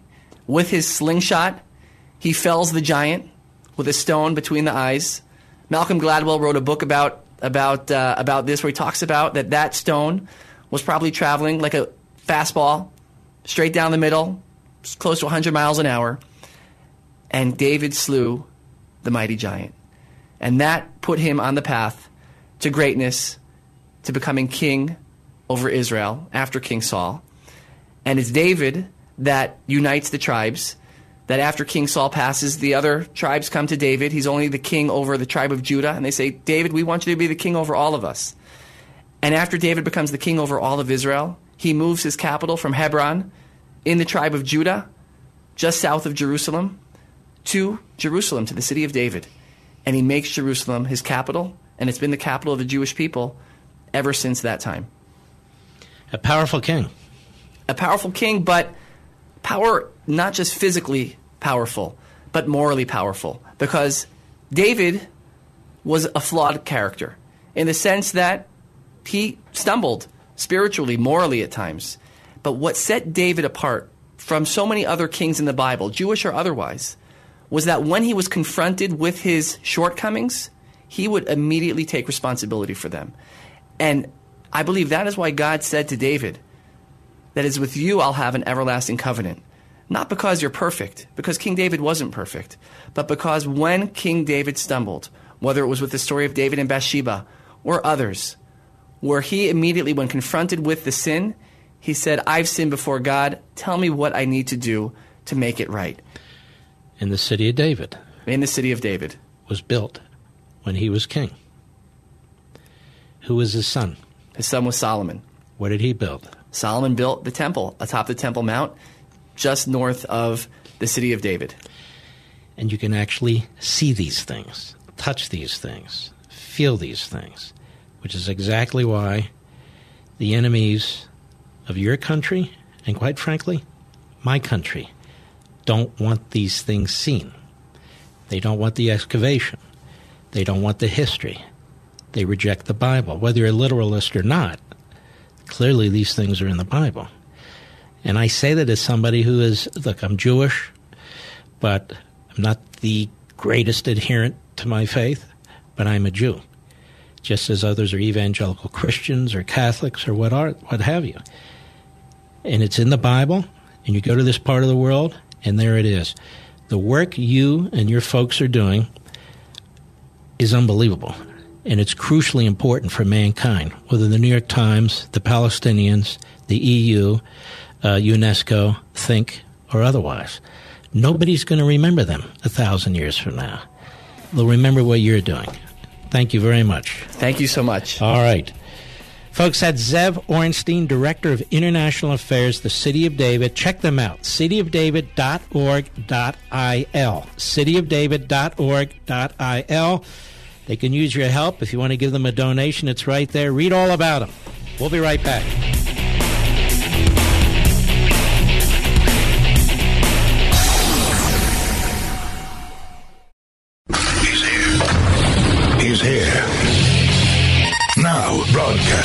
The underground command post. Deep in the bowels of a hidden bunker, somewhere under the brick and steel of a nondescript building, we've once again made contact with our leader, Mark Levin. Hello, America. Mark Levin here in Israel. We won't be taking any calls, but I am presenting you with uh, what I think are some of the greatest programming in America today, if I say so myself, so I will. I'm here with a wonderful gentleman, military man, hero, retired British Colonel Richard Kemp. How are you, sir? I'm all the better for seeing you again, Mark, well, particularly here in this wonderful city of Jerusalem. Well, it's a, it's a great, great pleasure. You're an expert in a lot of things. First of all, I wanted to introduce the American people a little bit to your background. Tell us about your background, particularly in Afghanistan. Well, I'm a a former British Army officer. I spent 30 years in the British Army. I left school one day and I joined the Army the next, didn't go to university. Uh, and I then spent virtually all of that 30 years fighting terrorism, often hand in hand with United States forces and United States intelligence services. Um, and I was lucky enough um, back in 2003 to be the commander of British forces in Afghanistan. Uh, and in that role, I worked very closely with, again, with the Americans, particularly the 10th Mountain Division and their commander at the time, who is now the Chief of Staff of the United States Army, General Mark Milley, a wonderful, wonderful military officer. Uh, and we together not only trained the Afghan national security forces, we also disarmed some of the uh, warlords and the groups that were supporting them and reintegrated them back into Afghan society. And we also attacked Taliban and Al Qaeda terrorists uh, in Afghanistan at that time. And uh, I, I, was very fortunate in being able to put together a joint intelligence operation with the United States Marine Corps, which saw the successful arrest and imprisonment of a number of Al Qaeda terrorists. Uh, and after that, I spent some time working um, pretty much at the top level of British intelligence in the Prime Minister's office in London, working very closely with the United States intelligence services, mainly the CIA, and also uh, our intelligence services out here in Israel, Mossad. And yet you have really tremendous affinity for the state of Israel. Where did that come from? Well, I, as I mentioned, I worked quite closely with Israeli intelligence during my career, at the end of my career in particular and also the Israeli Defense Force. And the British Army studied, when, in, when I was an officer cadet at Sandhurst, which is our West Point, um, we, we spent a lot of time studying the operations of the Israel Defense Force, more than any other army at that time, because of the nature of what we were training for and what they were doing. In other words, armored warfare, in their case against the Arabs out here in the Middle East, in our case against the Russians in Europe. Uh, so we, we did everything we could to learn from them. Um, so I had a long affinity and respect and admiration for the IDF, as do pretty much every British Army officer and soldier, serving and retired, that I know. And that really began, I think, my um, admiration and my my um, decision to, to to do my best to stick up for Israel when it was being so badly maligned in the face of uh, attacks from uh, Hamas and other terrorist groups in Gaza soon after I left the armed forces. And the media, academia, political leaders, international organizations like the UN and the EU were doing their best to lie and spread malicious propaganda against Israel. Now, I knew different, and I was also in a very lucky position of being an, an, officer with 30 years military experience, so I could bring those two things together to bring an objective perspective to what the IDF was really doing. A lot of questions for you. Why why do you think Europe generally in so many ways is so hostile to the state of Israel? well, it's it's a very interesting and a very complicated question, which I could talk about all night. But the, the, there are there are different issues here. One of which is the UK, and the UK I look at as separately to to the EU and to the rest of Europe because I think it is. I'm a fanatical Brexiteer. I want us out of the EU as soon as we possibly can get there, although people are doing what they can to keep us locked into it. But the UK has a, a tremendous historical relationship with Israel, um, positive and negative. On the positive side, we brokered the Balfour Declaration in 1917, which was the first international political instrument, which which was signed up to by the United States and other countries as well, to um, to to re-establish a Jewish national homeland in the land of Palestine. It was only possible to do that, despite the political will at the time. It was only possible to do that because the British Armed Forces, together with Australians and uh, New Zealanders and uh, French, some French, um, defeated the Turkish Ottoman Empire here in Palestine. By spilling our blood, we conquered them and threw them out. And that included, by the way, a Jewish legion made up of Jews in the British Army from the United States of America, from Britain, from the land of Palestine itself. So we threw them out of here, and that enabled. It was, the, I think, the major factor that eventually enabled the recreation of the State of Israel in 1948. Britain went through some bad times after that with Israel, and we we actually blockaded and prevented Jewish people from leaving Europe who could come here and take refuge here in Europe during the Holocaust. And in my view, thousands of Jews died because we prevented them coming back here. Since then, after that period, we've now got a, a very, very close relationship with Israel, militarily and intelligence terms.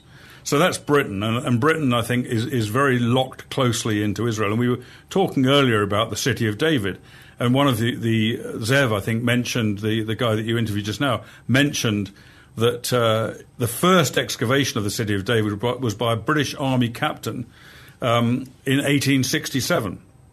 And so there is that close link. The rest of Europe, well, we, we all know what Europe's like, and the, the, the Germans and the French in particular they, they, they, they, they hate, I have to say this bluntly, uh, I may, may not make me popular, but they hate the United States of America. They really do. They have never forgiven the United States of America, in the case of Germany, for defeating them in 1945, and in the case of France, for saving them in 1945. It's a bizarre situation, but that's the fact. And that is one of the reasons why they are anti Israel, because they see Israel today, they see it as a a kind of imperial outpost of the United States. There's a lot more complexities than that. There's tales of anti-Semitism. There's the fact that Israel's a very strong uh, country today, and those people who are trying to defeat Israel are very weak. In other words, the Arabs, whichever part of Arabs they are. Um, so there's lots of complexities, but I think fundamentally it boils down in Europe to the, as with many other people, to the fact they see um, Israel as a proxy of the US, which they can quite openly attack, um, not not militarily, but verbally and politically. Um, but they are not able really to do that with the US. And this is reflected in the EU, it's reflected at the UN, it's reflected in UNESCO and these other international, sort of global institutions. The BBC in particular seems extremely hostile to the state of Israel. Is it like our New York Times? It's just uh, it's an ideological issue, you think? I think, and I they're think, hostile to you too, by the way. Yeah, I think uh, I, I, enjoy people being hostile to me. I spent my entire life fighting off hostility, so I'm I'm happy with it. For me, I'm not happy with the hostility of the BBC towards the state of Israel, um, and it has maintained a consistently hostile line to Israel. It corrupts, it distorts, it tells half truths, it doesn't tell the story in many cases. And for example, I mean, it's the same, I think, with the New York Times and sometimes with CNN, that you know, if Israel is attacked and carries out a retaliation, the first part of that story is Israel's retaliation, not the fact that it was attacked. It's a common theme. Um, and I've, I've spoken to journalists um, in the BBC and in Sky, which is another major broadcasting corporation in the UK, who tell me they agree with whatever I say about Israel, they agree with it completely, but they're not allowed to say it themselves because they'll get fired if they do, which shows you, I think, the institutional bias against Israel in organisations like the BBC. And by the way, because they know my agenda on Israel, they know they know that I am not uh, an anti-Israel person. I try and be impartial. I try and be objective, but they see me as being pro-Israel and certainly not anti-Israel. They will not interview me if they can possibly avoid it on the subject of Israel. They don't want to hear any side except their own. Now, you've been threatened, right? Al Shabaab, part of Al Qaeda, um, and others, I suppose, in Britain who have been outspoken like you have been threatened as well. What's that like? Well, a, f- a few years ago, I was I received a call from um, our police uh, counter-terrorism squad, and uh, had a visit from one of their officers who told me that my name had been discovered on a death list that Al Shabaab, as you say, a part of Al Qaeda, um, that had been discovered uh, by them, um, and therefore I was in their crosshairs. Well, frankly, I'm very pleased to be in their crosshairs. And I'm also extremely pleased to be in the crosshairs of the anti Semites in the UK who are anti Semitic, anti Israel. Um, and if they hate me and if they uh, abuse me and they want to attack me, then that means that I'm doing the right thing because the nature of their view is hateful and discriminatory and prejudiced and aggressive against Israel, which, after all, in the case of Britain, is one of our greatest and most important allies in so many ways. So, what I say to those people is bring it on. You can come and get me if you want. I'm delighted if you do. Well, I'm not. Let me ask you this um, when we come back. You talk about this relationship between Britain and Israel. I want to pursue this a little further this, this military intelligence relationship between Britain and Israel, and I suppose the United States, too. We'll be right back. Mark Levin.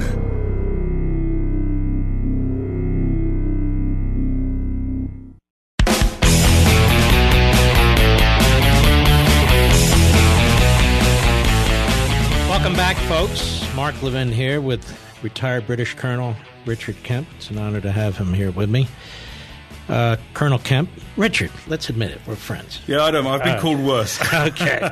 Um, British intelligence, Israeli intelligence, United States intelligence, all work together. Very, very closely, and, and the military too, and the military as well. And I th- I'd say British and American intelligence and military cooperation are probably the tightest of any two countries in the world, with the possible exception of America and Israel.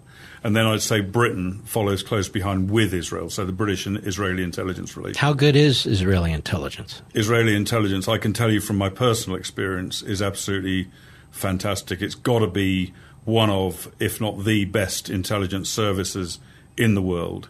Obviously, compared to something like the CIA, it's much smaller much more tightly focused. Um, they have to uh, have far stricter economies, but I think man for man, you'd be very hard pushed to find a better intelligence service anywhere in the world. And they, the, the, the thing that I always find fascinating about the Israeli intelligence service and the way that Israel is criticized is that almost every single country in this world, including here in the Middle East, including in Europe, including the United States of America, Australia, every single country in the world virtually has had the lives of their citizens saved by British, by Israeli intelligence, provided to them by Israel. Uh, and when I was in Australia not so long ago, actually a year ago almost, um, while I was there, it became it came to light that Israeli intelligence had prevented uh, a, a, plot to down an aircraft flying out of Sydney airport. Um, and, and the Israelis discovered what happened, warned off the Australians, and they were able to stop it. It's that sort of thing that's going on all the time, a phenomenally important intelligence service. It's such a tiny country. You know, the resources are limited, but they have to pour a lot of resources into intelligence, a lot of resources into the military. How do you think they're able to do this sort of thing?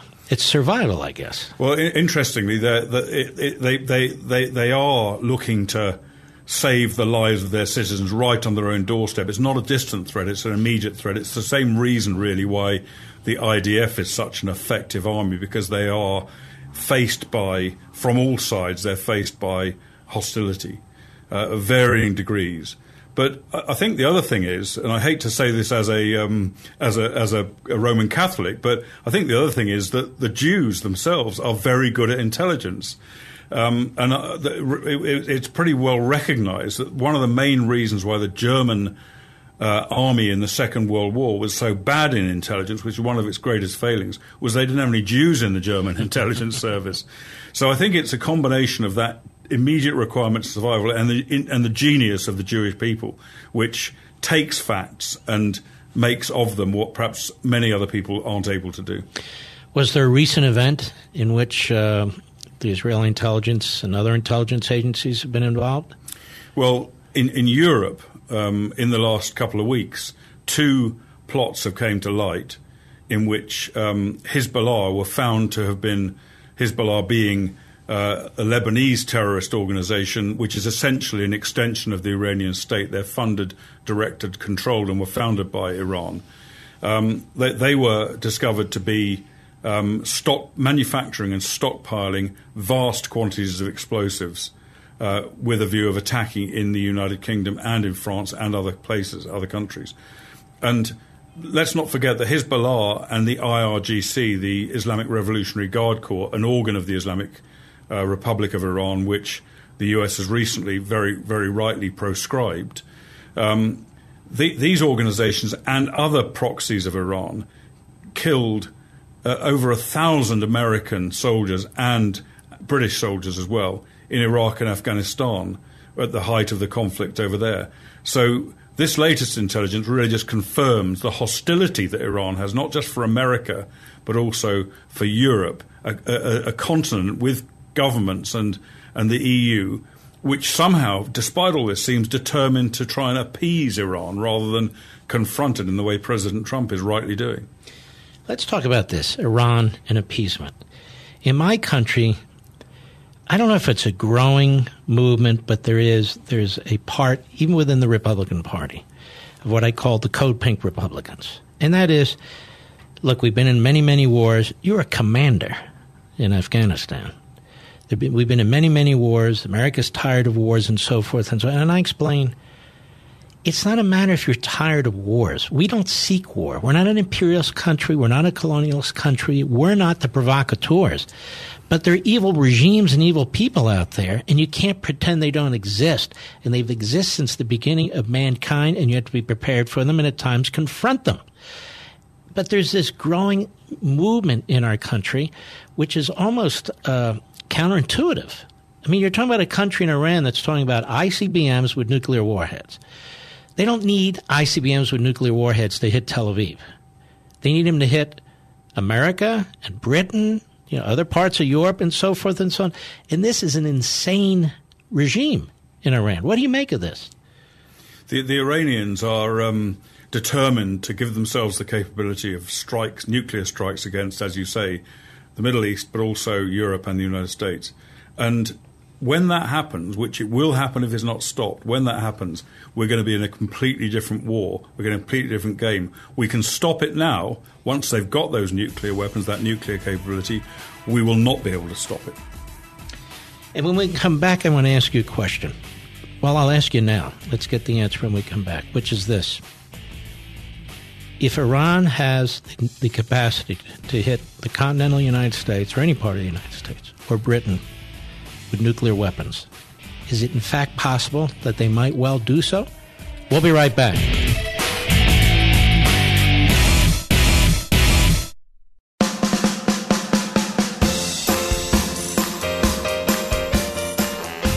You know, demand letters from the IRS are hitting the mail. Now, if you owe back taxes, you may be receiving one soon. And when it arrives, you'll have questions like Is it true the IRS can garnish my paycheck? Can the IRS really take my home and bank accounts? Can they get my retirement savings? Yes, to all those questions. The IRS can do that and a lot more. But there is a way out. It's called the Fresh Start Initiative, an official government program for tax debt assistance. And nobody knows more about the Fresh Start Initiative than the award winning experts at Optima Tax Relief. Optima's mission is to stand between you and the IRS fighting to help protect your paycheck and assets and helping you get the best deal possible. But don't delay because the IRS can tack on hefty penalties and interest every day. Call Optima now for your free consultation while you still have options. Call 800 499 6300, 800 499 6300. That's 800 499 6300. Some restrictions apply. For complete details, please visit OptimaTaxRelief.com. Colonel Richard Kemp, retired, British British Army. We're talking about Iran. If Iran gets ICBMs, sure looks like they're close. And they've passed a new threshold actually today with respect to their nuclear activity. And they get uh, ICBMs with uh, nuclear warheads on it. You think it's possible they may actually launch them? I think there's no doubt if Iran had control of nuclear weapons, it would be ready to use them in a way that we sometimes can't imagine because we, we think about nuclear deterrence as we thought about it, let's say, between the United States and Britain, France, and the Russians. But Russians, like them or don't like them, they think rationally. They think like us. The Iranians don't think like us. The Iranians, I, I'm absolutely certain the Iranians would be prepared to sacrifice thousands or even millions of their own people if they had the chance to strike at the great Satan, the US, or at the little Satan, Israel, or even an intermediate Satan like Britain. They would be very happy to do that. They don't think as we think. They don't hold human life dear in the same way as we hold it dear. They're, they're thinking well in, in different, completely different ways to us. Uh, and so it's, it's not good enough, in my view, it's not good enough for us to say, well, let's try and keep them into this, this deal, which, as we heard earlier in this program, that the deal itself actually paves the way to a nuclear armed Iran, as Ambassador Dermer mentioned. Uh, and it's not good enough to, to simply say, we won't deal with it now, because what we're doing by that is we're consigning that decision and that danger to our children. And that danger will face our children. I mean, this country we're sitting in now, Israel, in previous years destroyed the nuclear program of Iraq and the nuclear program of Syria. If either of those two countries had still had a nuclear program when we were in hostilities with them, then it would have been a very different story. The, the United States would not be able to use its military power for the good of itself and of the world if it was faced by the very real prospect of a nuclear strike against it. And that's why I think it's so important that we confront this threat that we face now in the way that President Trump has been doing and in the way that European countries have been doing their best to avoid. I, I just shake my head because, you know, we have kids, grandkids, future generations, and we're going to rely on the good sense of the Iranian regime to determine whether or not we're hit with nuclear weapons. I mean, and it's not just that. They have these front groups, Hezbollah and others that you talk about. Who's to say they won't use other forms of nuclear uh, weapons, other kinds of attacks? you know, I'm not, I'm not trying to be provocative. I'm not trying to uh, scaremonger here. This is a reality with this country. It's a reality with, with the leaders of this country, what they're capable of. And yet I really do shake my head, given what we've all been through in World War II. You see the rise of certain regimes, and you, people have wondered why wasn't something done earlier? Why wasn't something done? Earlier? I feel like I'm hearing the same voices. I mean, they're not exact parallels, but I feel like I'm hearing the same voices of isolationism, honestly, of anti Americanism, uh, people creating conspiracies, irrational, ideologically driven arguments on why we shouldn't be on guard and deal with this. You made a great point about um, other possible options for attack apart from an ICBM nuclear attack, and that I think is one of the possibly even a greater danger than than, than missile uh, use is is that Iran Iran is is the world's leading expert. First of all, it's the world's worst supporter of terrorism, and secondly, it's the world's leading expert on carrying out attacks in a deniable way. In other words, using proxies, not using forces identifiable to themselves. Um, and there's no question if they had nuclear weapons, we would be we should be concerned that they might dis- disseminate small nuclear munitions to some of their proxy groups like Hezbollah and other, you know, other other proxies they have in the Middle East and around the world. They, they as, as I mentioned earlier, we've seen uh, an example of them planning to carry out massive conventional explosive weapons attacks in Europe. Well, why wouldn't they do the same in nuclear if they could get away with it? I think they probably would. And and in terms of um, of, of, going back to the past and, and the dangers, the horrors we've seen, the Second World War, etc., as you mentioned, Europe is a continent um, today of appeasement. And a lot of Americans I talk to say, well, how can Britain appease a country like Iran? Britain, the one country that stood up to Hitler. Well, I, am always uh, mindful of the fact that actually it wasn't Britain that stood up to Hitler. It was one man in Britain that stood up to Hitler, Winston Churchill. Very few of the people around him were prepared to do that. It was him who stood face to face with Hitler and persuaded one or two others to come with him, and then in turn led Britain and then America and other countries to eventually defeat the Third Reich. But we don't have a Churchill today. We have in many cases, we have weak leaders throughout Europe. We have leaders in Europe who um, who would much rather kick the can down the road. They don't want to confront it. They don't have the courage, the physical or moral courage, to confront this kind of threat. Which brings me to politics, if I may. in your country, in Britain, the Labour Party, headed by this fellow Corbyn, my country, I see the Democrats who are lined up to run. These are two very scary scenarios. Should uh, Corbyn become prime minister, should any of these Democrats become president, then I look here in Israel. You've got a tremendous prime minister, excuse me, Netanyahu. Um, I mean, we could conceivably see a time within the next two years. I, I pray to God I'm wrong. Where Trump's out and one of these Democrats is in, where Corbyn's in, and where Netanyahu's at. That could change the face of much of the world, couldn't it? Well, I think it certainly could. And um, the, the, the, the in, in, if you look at Britain alone, um, I mean, we've we've currently. I don't know how closely your listeners follow British politics. I suspect not quite as closely as some of us do in Britain. But and why should they? But um, depends if the royals having a baby or something. yeah, that's by far the most important part. But actually, we're obviously coming up to a couple of days' time when we cease to um, be so important politically in the United States of America on the 4th of July when you, you we, we agreed to leave and, uh, and let you carry on with the with governing your own country. Right. But uh, we're hoping for a, for an event of the same type ourselves because we are not a democratic country anymore. We are we don't have sovereignty. We are part of the European Union, and one day I hope soon we will have our own Independence Day. We can celebrate in the same way as you celebrate the Fourth of July. Um, but we, we're currently going through a leadership election in Britain for the Conservative Party, and whoever wins that leadership election will take over from Theresa May as Prime Minister. The front runner right now is Boris Johnson. Um, I, I, I think people are pretty confident he will become the Prime Minister. He then, whether he's good or whether he's bad, and I think he's pretty good, he then faces the problem of Brexit. Uh, and again, I'm not going to bore you with the complexities of it, but but believe it or not, my audience knows about. It. Yeah, I, I, I guess. And, and, we sit here in disbelief. Yeah. That the British people vote one way, and the British Parliament can't seem to get this done. It's incredible. The British, in the in the, the greatest democratic mandate that Britain, the British people, has ever given in any time in our long, long democratic history, um, Britain decided to leave the EU, and we have got media, we've got Parliament, we've got cabinet ministers. We had a prime minister. We still have that same prime minister.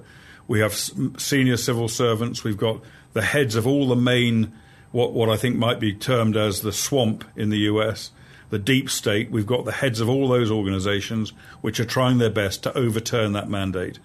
Um, and when Boris, if Boris Johnson becomes prime minister, he has undertaken, he will leave the EU at the end of October this year. Now, he's got a massive struggle to do that, massive struggle. And we're not even talking about the fight the EU's putting up to try and keep us in, which they are.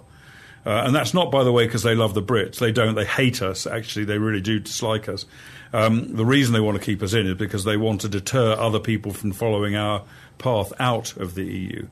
But Plus, they like telling you what to do. They well, of course they do. They yeah. love it. They love it, as we used to love telling you what to do. um, but they'll hopefully learn, as we learn, that that's not going to go on forever. But the the reality on this issue is that um, if things don't go in a certain way over Brexit, then there could be uh, a, a vote of no confidence in Parliament against Boris Johnson, which could see a, uh, a general election maybe even before the end of this year. And that general election potentially could see Corbyn as the Prime Minister of Great Britain before the end of 2019. Tell the American people briefly, well, actually, we have like 30 seconds. Who is Corbyn? Corbyn is um, the leader of the Labour Party in the UK, the Socialist Party. It's now a Marxist party under his control. You, you should probably think of him in, as in similar terms to Bernie Sanders. He's that kind of character, probably similar sort of age as well. And um, how is it that he leads the Labour Party or any party for that matter? well, it's a really good question, which uh, many of us in Britain and even many people in the Labour Party are wondering about themselves. Um, again, uh, it's a co- complex situation by which he got in, but he, when he succeeded in uh, taking over the leadership of the Labour Party, he then turned it from being a fairly respectable political party, not something everyone would agree with, but a respectable mainstream political party, now into being a nut job, anti Semitic, hard left, Marxist uh, organization which wants to turn the whole country into a Marxist state. We'll be right back. Mark Levin.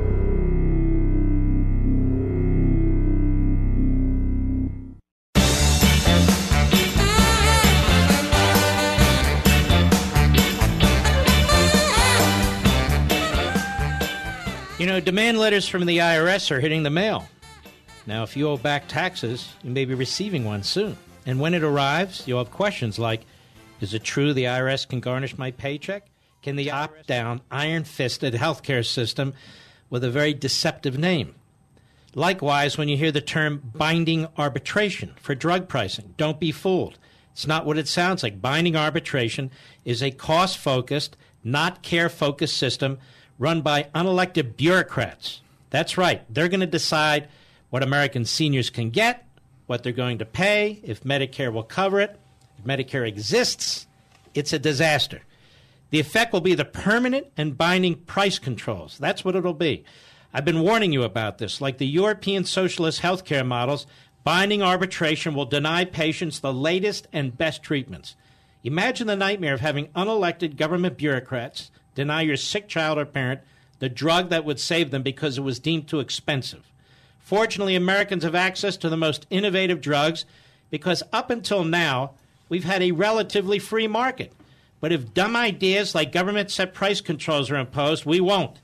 Binding arbitration is drug price controls, the same bad idea under another name. Get the facts. Go to truehealthcarefacts.com. That's truehealthcarefacts.com truehealthcarefacts.com. We're back. My friend, retired British Colonel Richard Kemp. I'll bet you love your healthcare system in Britain, don't you? That's fantastic. well, I wanted to ask you something.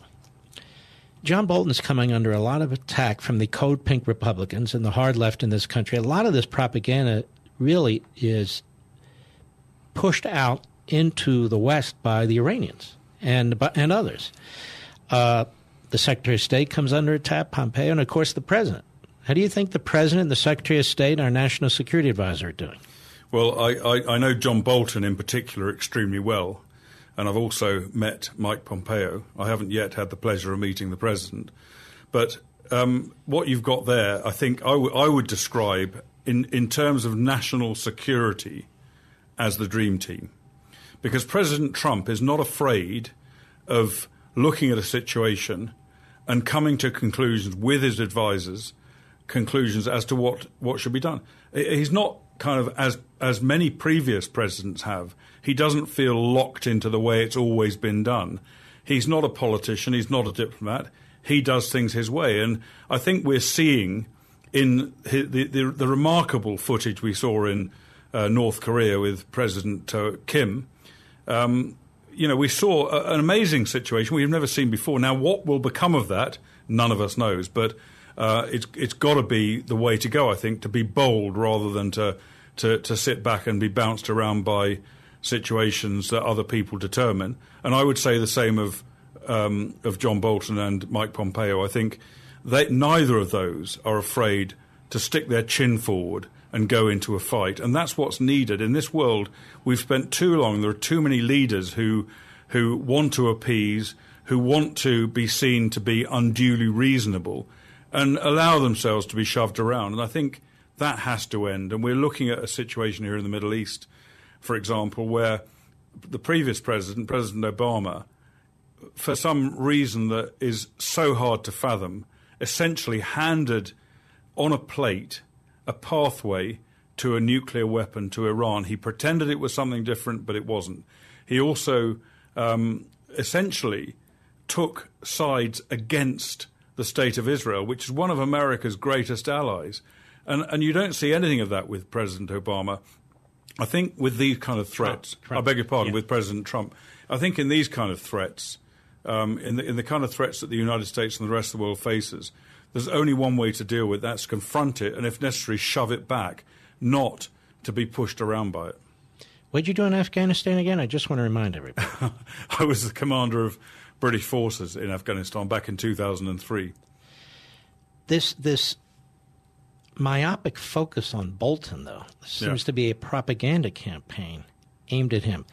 Does that suggest to you that he's incredibly effective? he is effective. And let, us not forget where much of this stuff comes from. Yes, of course, um, in the same way as it comes from the left and, and parts of the right, in fact, in Europe, it also comes certainly from the left in the United States. But it doesn't necessarily just start there or end there.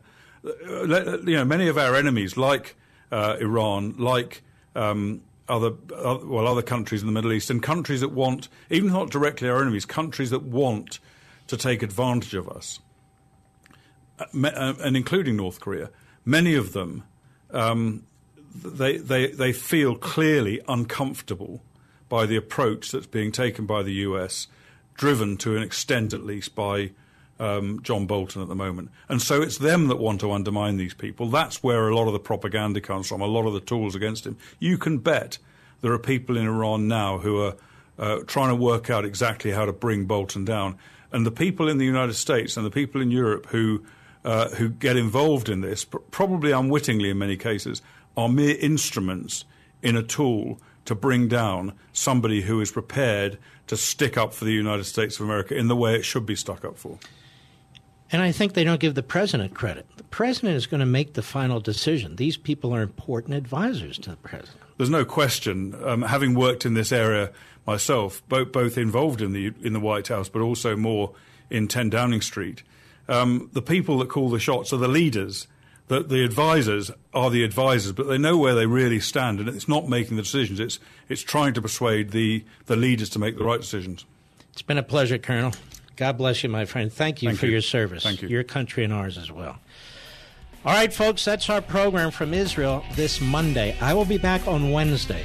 Same place, same time again from Israel. I'm returning to the United States over the weekend.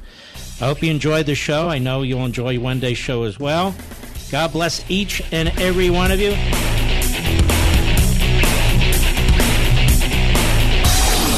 From the Westwood One Podcast Network.